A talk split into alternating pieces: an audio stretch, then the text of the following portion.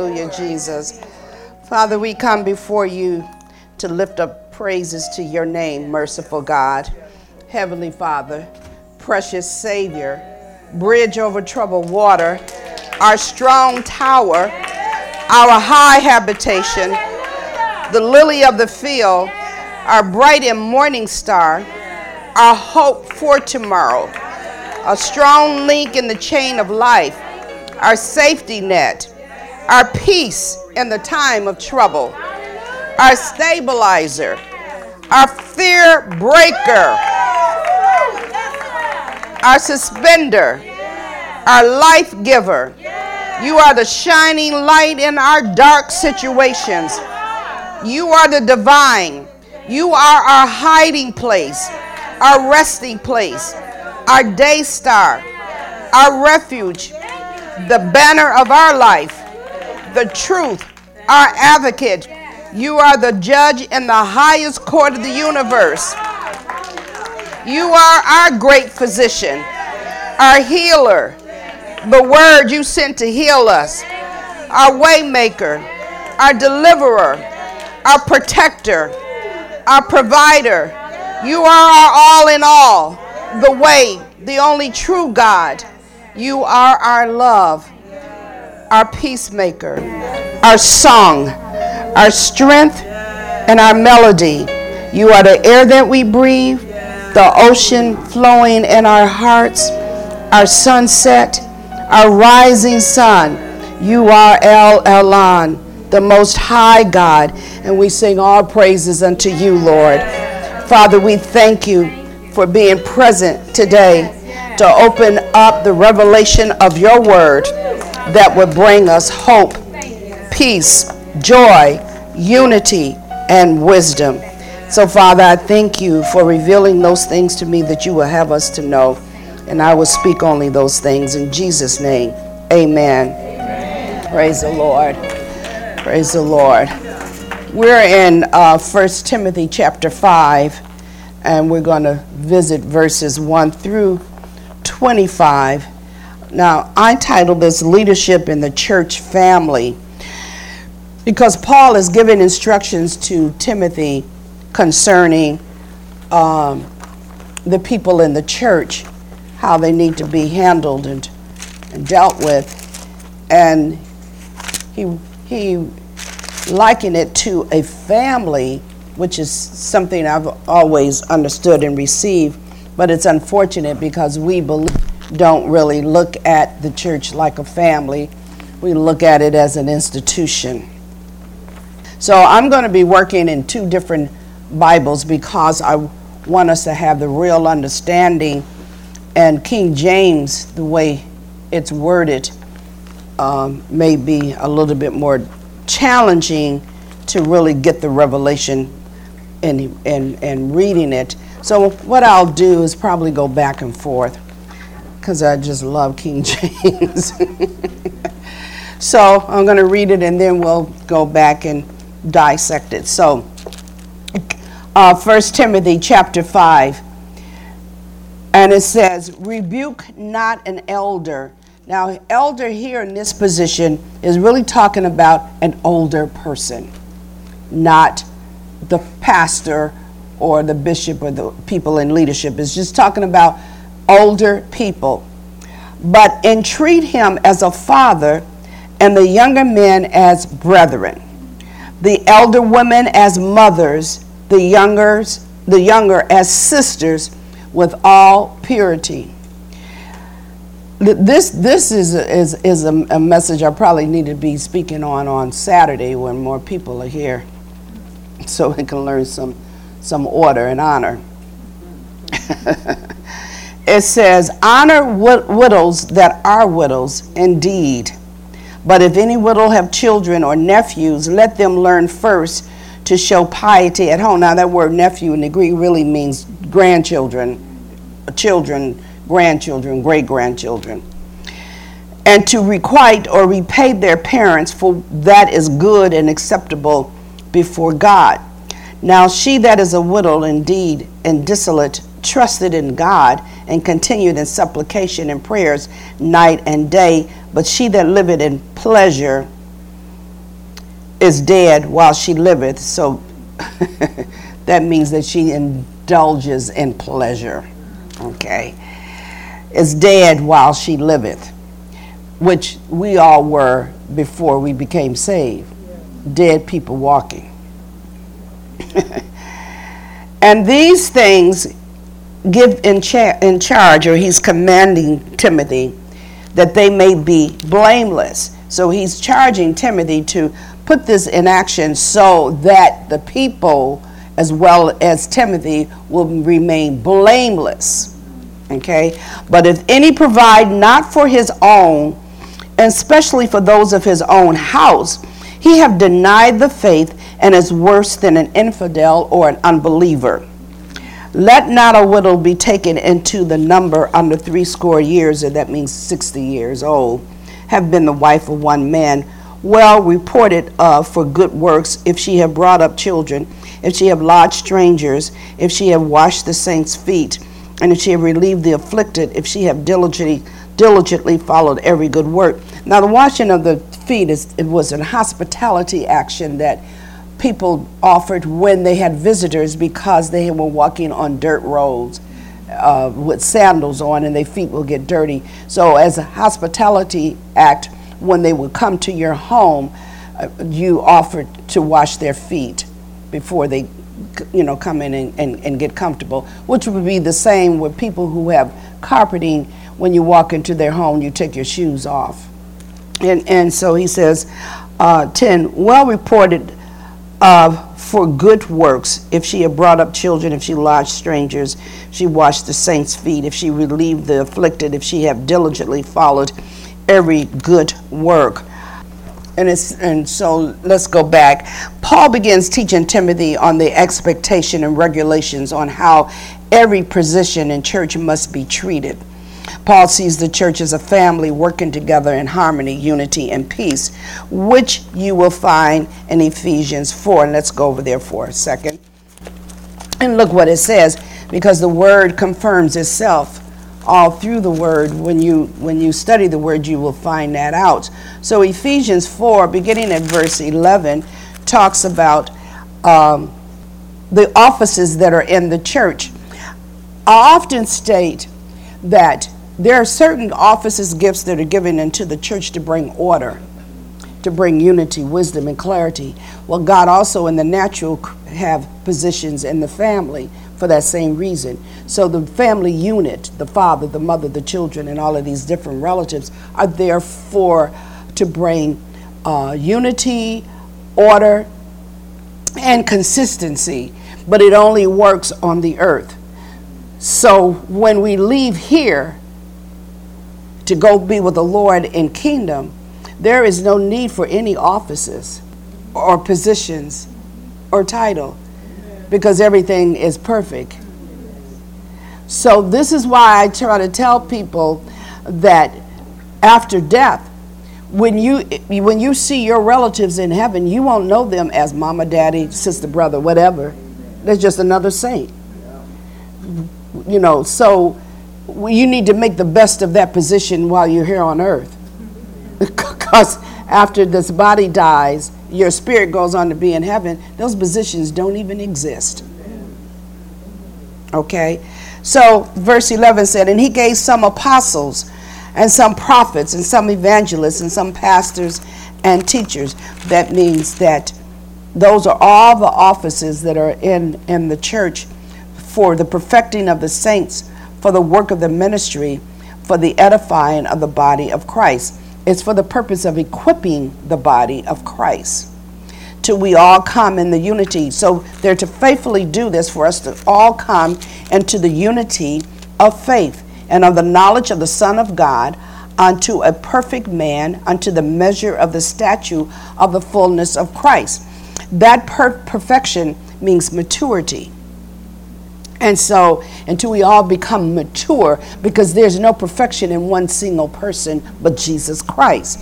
And the, per- the, the perfect picture is that we are all, based on the gifting and the calling that has been given to us, are fulfilling that purpose within that call, within that office, working together in unity peace, and harmony.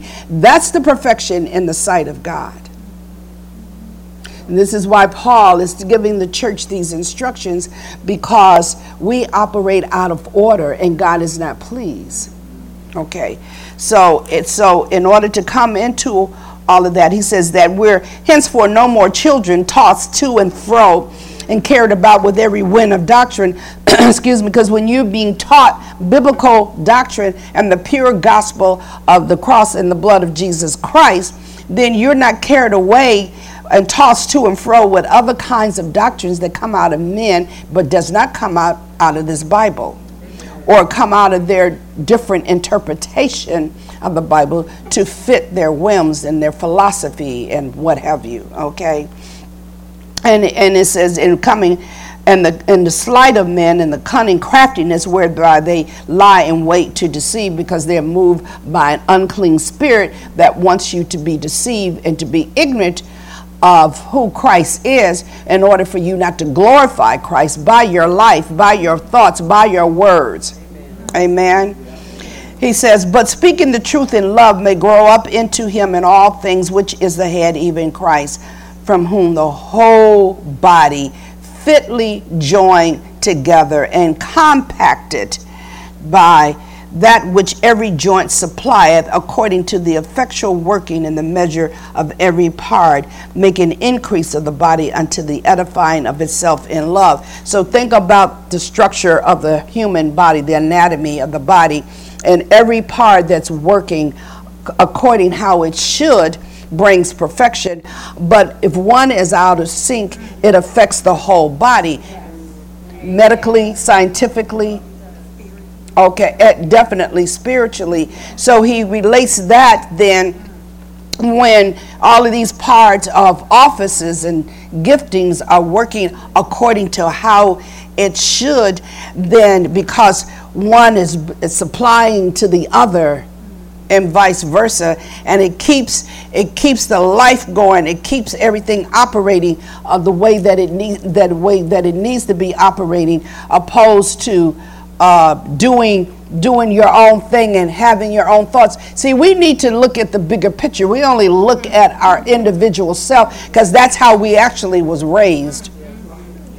Some of us, okay? But when you look at the bigger picture and you look and you see, you look for how you can make everything work perfectly and effectually, not only spiritually, but in the body of Christ, but naturally and emotionally. And so you don't sit back and wait and just think you could do just what you want to do when you feel like doing it and it's going to benefit and profit everybody else. No, you are stumbling block when you do that.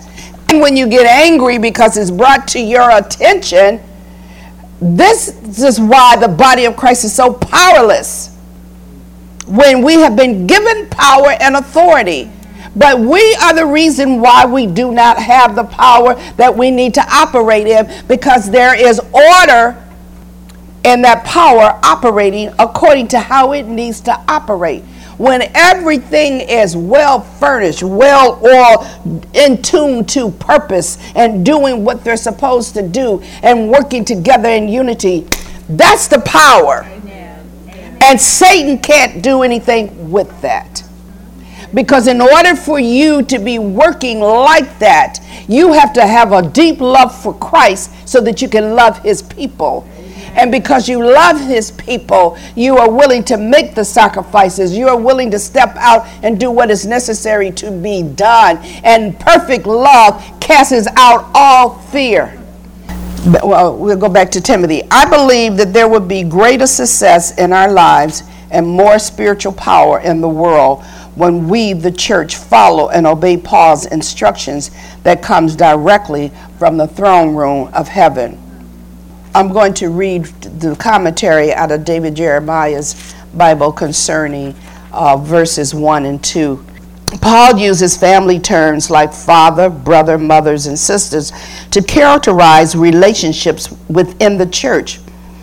This reflects the idea of the early church notion that the assembly of believers was God's household. So, for this reason, Timothy and pastors today should avoid stem rebuke when dealing with members of the congregation. It is far more effective to exhort them. That term implies urging, bringing correction, and encouragement.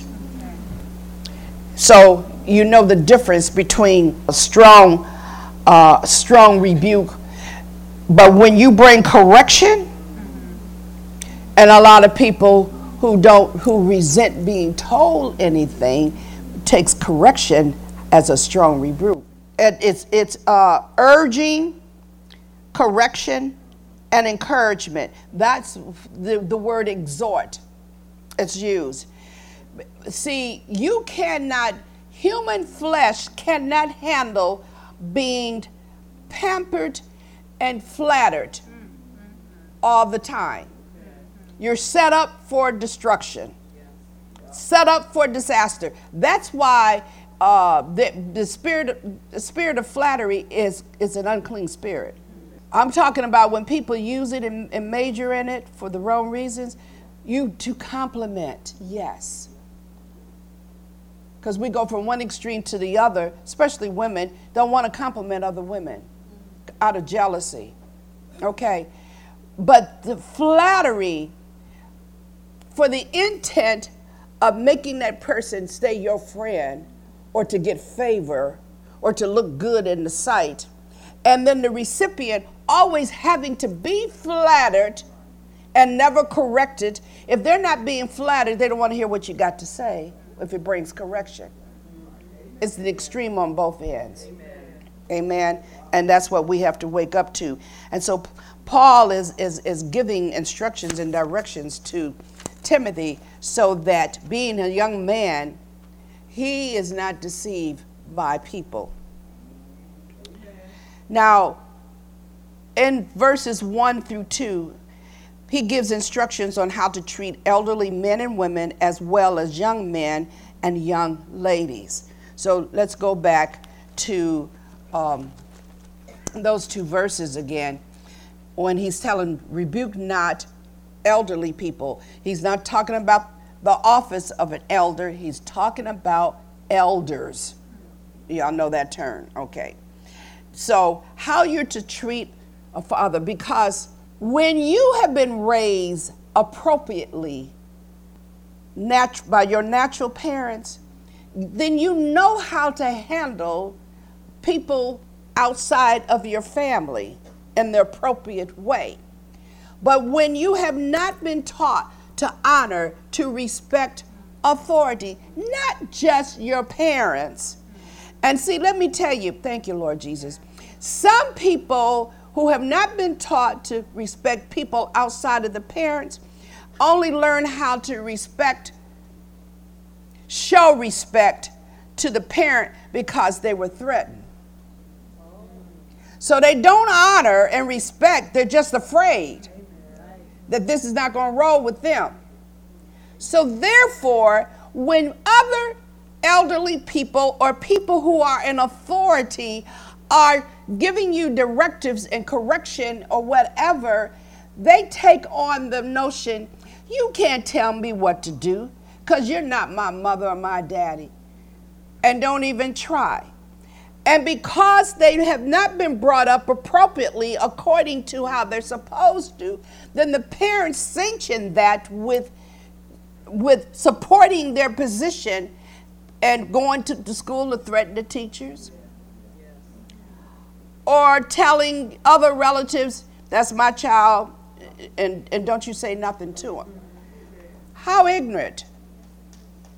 Because what you have actually done is you have taught your child not to honor and respect authority. The main ones that take that position, those are the children that end up getting in trouble with the law.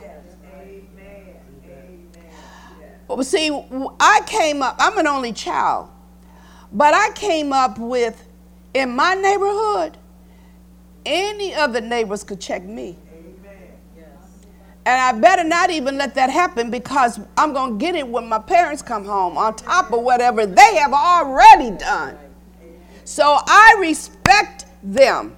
And I didn't take, I never take the position, you can't tell me nothing. Because I was taught at home how to respect and honor authority. Actually, because I was an only child, I don't know why my, my she must have been operating in fear. Why my mother felt like she needs so much help because she could handle it all by herself. Uh, she because she didn't play, but she felt like she had to really get everybody to add punishment to what she's already done. So I had people who, most of them, all they had to do was just talk to me, and I would be crying like they whooped me. So I had so much involvement, other people, uh, other relatives, close friends of hers, whatever, who had input in my life, but it was a blessing because I was getting wisdom from older people that I listened to because I dare not take the position. I ain't listening to this. No, I listened. So I was taught how to be disciplined, how trained how to hear in wisdom and then apply it. So as a result, you can handle yourself in any position, in any place. Amen. So the people who don't know how to handle the positions in the church is because they wasn't taught at home. That foundation. See, what you don't know or having, having experienced in the natural, you have a hard time comprehending in the spirit. Just like so many people who get saved do not understand and have not comprehend how the Father loved them because they have not had a fatherly, naturally fatherly love that shows them that they're loved. And so the Lord has to go through a lot to get them to understand how much He loves them because they didn't experience natural fatherly love. Amen. Amen. So it's a good thing that uh, I thought I was going to go through this whole chapter, but I don't think I'm going to make it. It's a good thing that Paul is teaching the, the, the pastors at that time, starting with Timothy, how to have a healthy, whole church. So he's teaching them how to respond to the elderly. He's also teaching them how to treat young men and young women. Now, that's something that really needs to be revisited a lot in the church. Okay? Because there's a respectable way.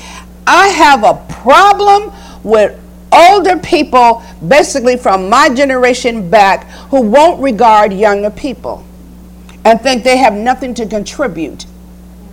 And come, shut up. The children are to be seen and not heard. Or, um, um, what do you know? You haven't lived long, long enough. Come on. What you're doing right then is that you're grieving their spirits and you're also making them become feel very insecure as a human being because God speaks to every living soul. He just doesn't speak to older people. Now, what you really need to be careful about, since God speaks to every living soul, then he should have been speaking to you all of your days that got you to become an elderly gray haired person. And you should have more wisdom and knowledge than what you're operating in in order to be the example before the younger people. While you, so while you want to, dis, you know, uh, disqualify them, you should have enough wisdom to know to qualify them and listen to them because they will respect you more and follow what you have to say because you are teaching them and not always admonishing and, and, and punishing them for every every little thing. That has something to do with your personality, not theirs. and then how to treat the, the, the young women in the church. You're supposed to treat them as a sister with some purity and with respect rather than uh, sitting up thinking wrong thoughts or hitting on them and all this kind of stuff.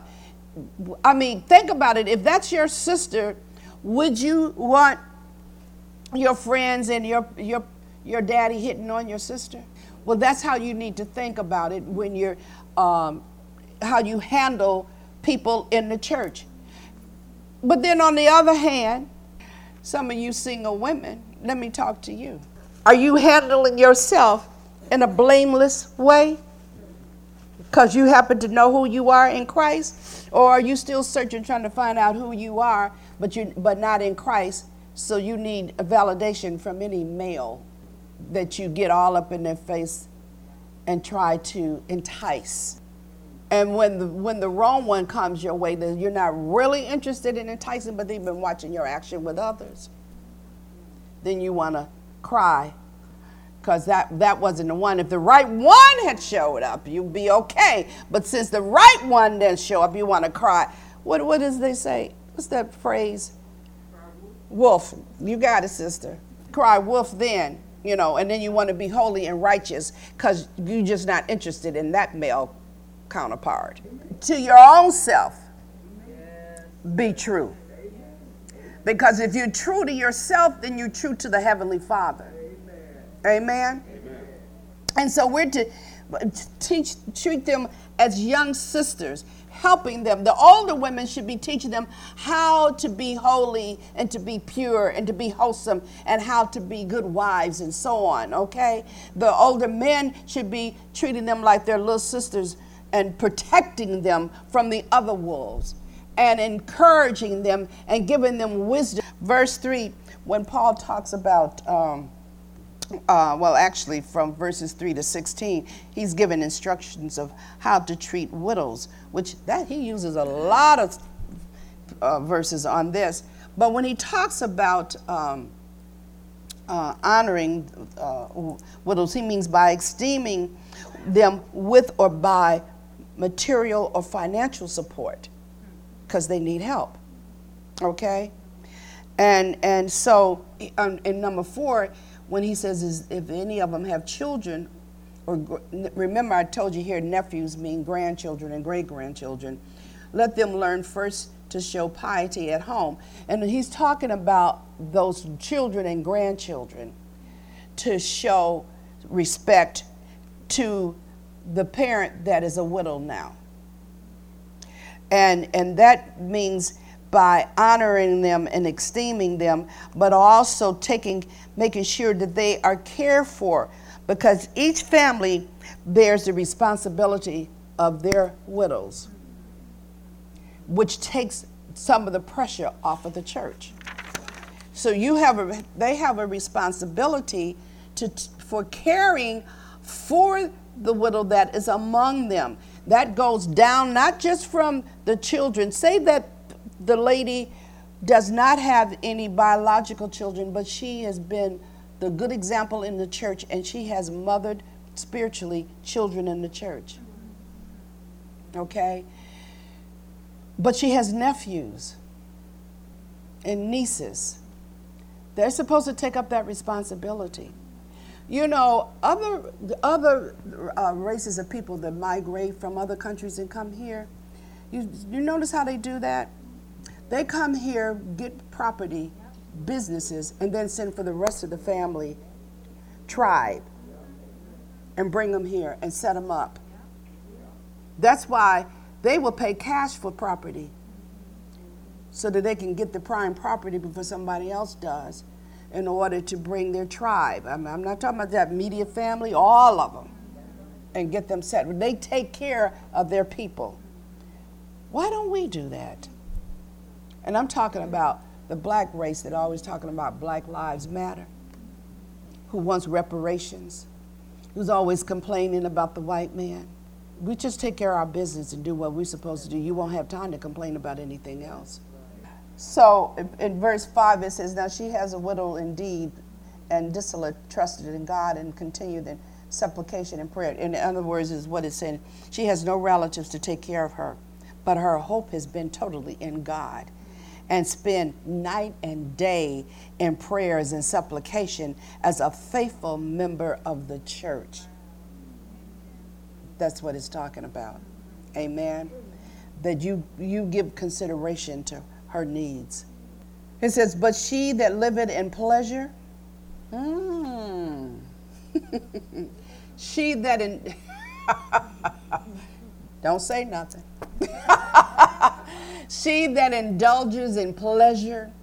In other words, she's more concerned about having a good time and appeasing her flesh and her emotions. That's what it means. Okay? Is already dead. She's a walking dead person. So the church has no responsibility to support her needs. That's what he's saying. You don't, you don't put no concern in that situation because it does not set up for a good example. Okay? I tell you this is controversial. but that but seven, and these things give charge. He's telling Timothy, I want you, I'm giving you a command to give these charges to these people in these positions so that they will always be blameless, not put any blame on them. And he's referring to the widows who are maintained by the church. They have to be blameless, okay? Because the support is reserved for those truly worthy of it. The support is for those who are truly worthy of it. Why? Because people will work the church just like they do the world. Amen. And there are too many people with legitimate needs that are being overlooked for other people who are constantly working the church for their selfish, greedy needs, and they're not even living in a righteous state. Y'all hear me? That's why I will take an evaluation every so often through the wellness to say, you need to put your focus here now. Okay? And, oh, but what we've been, because God gives you enough wisdom and understanding through biblical learning to know what to do and how to do it and how to properly take care of it. Amen? Amen. Now, in um, verses. Um, 9 through 16, I guess I better read Jeremiah's commentary concerning that. Paul addresses the issues of which widows the church should assist financially. He affirms that older single women who serve selflessly and mentor younger women are great assets to the church and should be supported, while the younger widows who often indulge sensual desires and follow idle ways lend to pose a threat and should not be supported. Isn't that interesting? And you can hear them, What? What is your problem? So, so in in these verses where we're going to go from 11 to 14, I mean uh, 11 through 16, he's talking about the the younger women. He's talking about younger widows not younger women in general, younger widows. Because in verse 9, he talks about those who are under 60 years of, of age. Those who are 60 years and older who are widows is who you're to focus on whether or not they need to be taken care of. But if they're less than 60 years and younger, no, because they can work. Um, in, my, in, in, in my commentary, it says a Christian man or woman with a widow in the family is the support that particular widow that's in that family. This prevents the church from being unnecessarily burdened, and then it frees them up to add add aid to the widows who are in more dire need. Okay, so um, verses 11 through through 16. I'm going to read those because I don't think I read those, and then we'll talk about it. But the younger widows refuse for when they had begun to wax wanted against Christ, they will marry. So, okay, y'all understand what, what we're talking about. Is, is, is when they have grown cold towards their relationship with the Lord. They're Christians, but they've gone cold towards their relationship with the Lord because they let their flesh and their emotions dictate to them how they need to live. And, okay, let me just say this if you are a virgin, you don't crave for sex. And I know some of you haven't been a virgin in so long you don't remember that.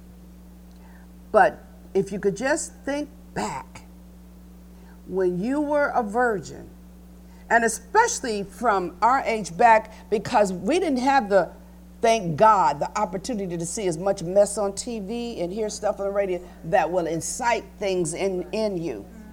Okay? So when you have not been touched, you don't crave for something that you have not even experienced. Okay? But once those doors has been opened, then that is a need that you have to now take care of.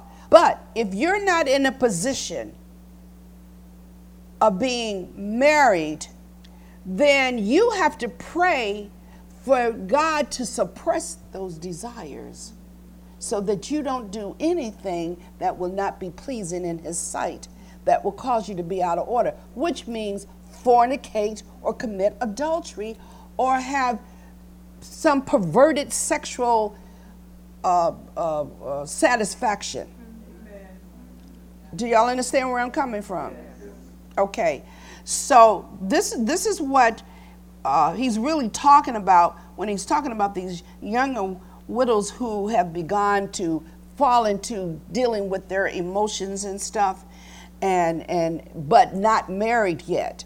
And so when that happens and you feel like you cannot be in control then you need to focus on praying to help god to keep you to you find the person that you need to be married to to bring the satisfaction to your needs. God said i know a lot of us think that when that feeling come up you can't control it. That's a lie from the pit of hell. You can't but god can. And when you surrender those desires over to him he will take care of you and suppress that where you don't you don't have those desires where they're out of control and you just got to do it. I know what god will do for you Okay? But you have to lean on Him, depend on Him, and trust in Him because He promises to keep us in any and every situation, and He will do that. But you cannot listen to society tell you how to be a godly person, how to maintain your body. You cannot listen to society or to the medical system that can tell you because they are not operating out of a spiritual mindset. And everything that's pertaining to life and death is in this book. And this is where we're supposed to learn how to live accordingly. It's from this book and not from the outside world that has no clue about spirituality.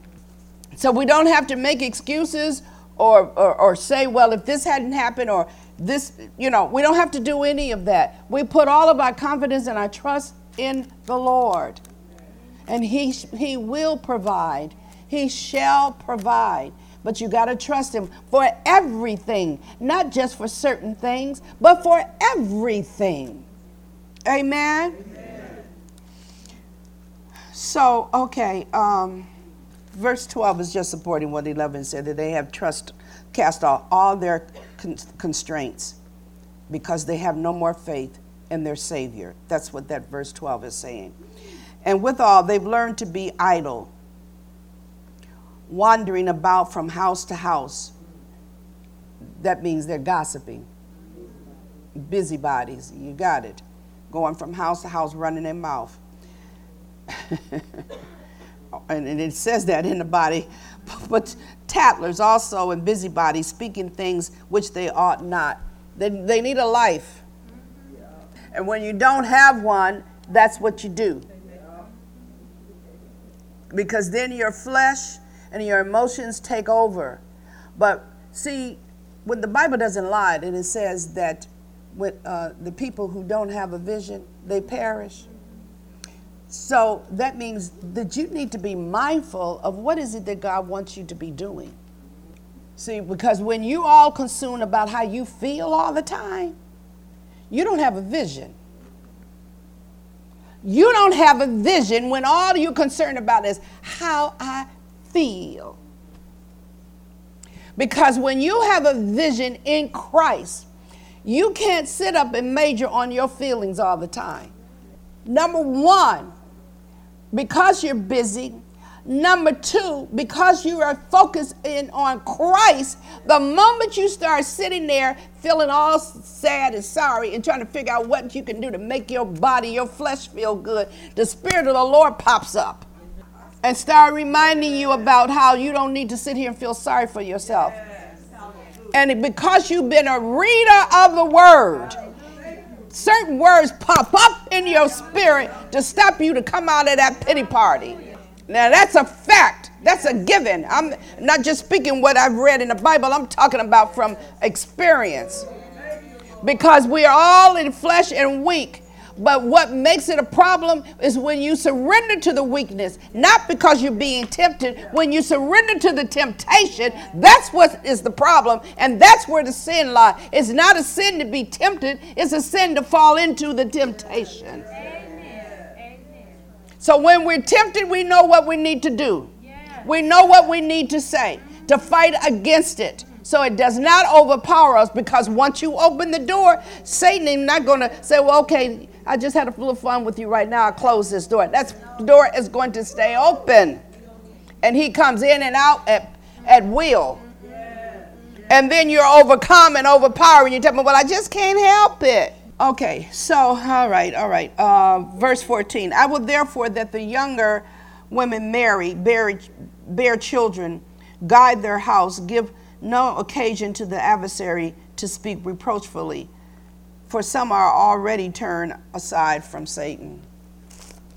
If any man or woman that believeth have widows, let them believe them, and let not the church be charged. He's talking about take care of them. That's what he means. Let them take care of those widows, okay, that it may relieve them that our widows are widows are indeed.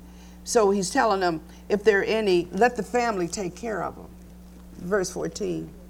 I will therefore that the younger women marry.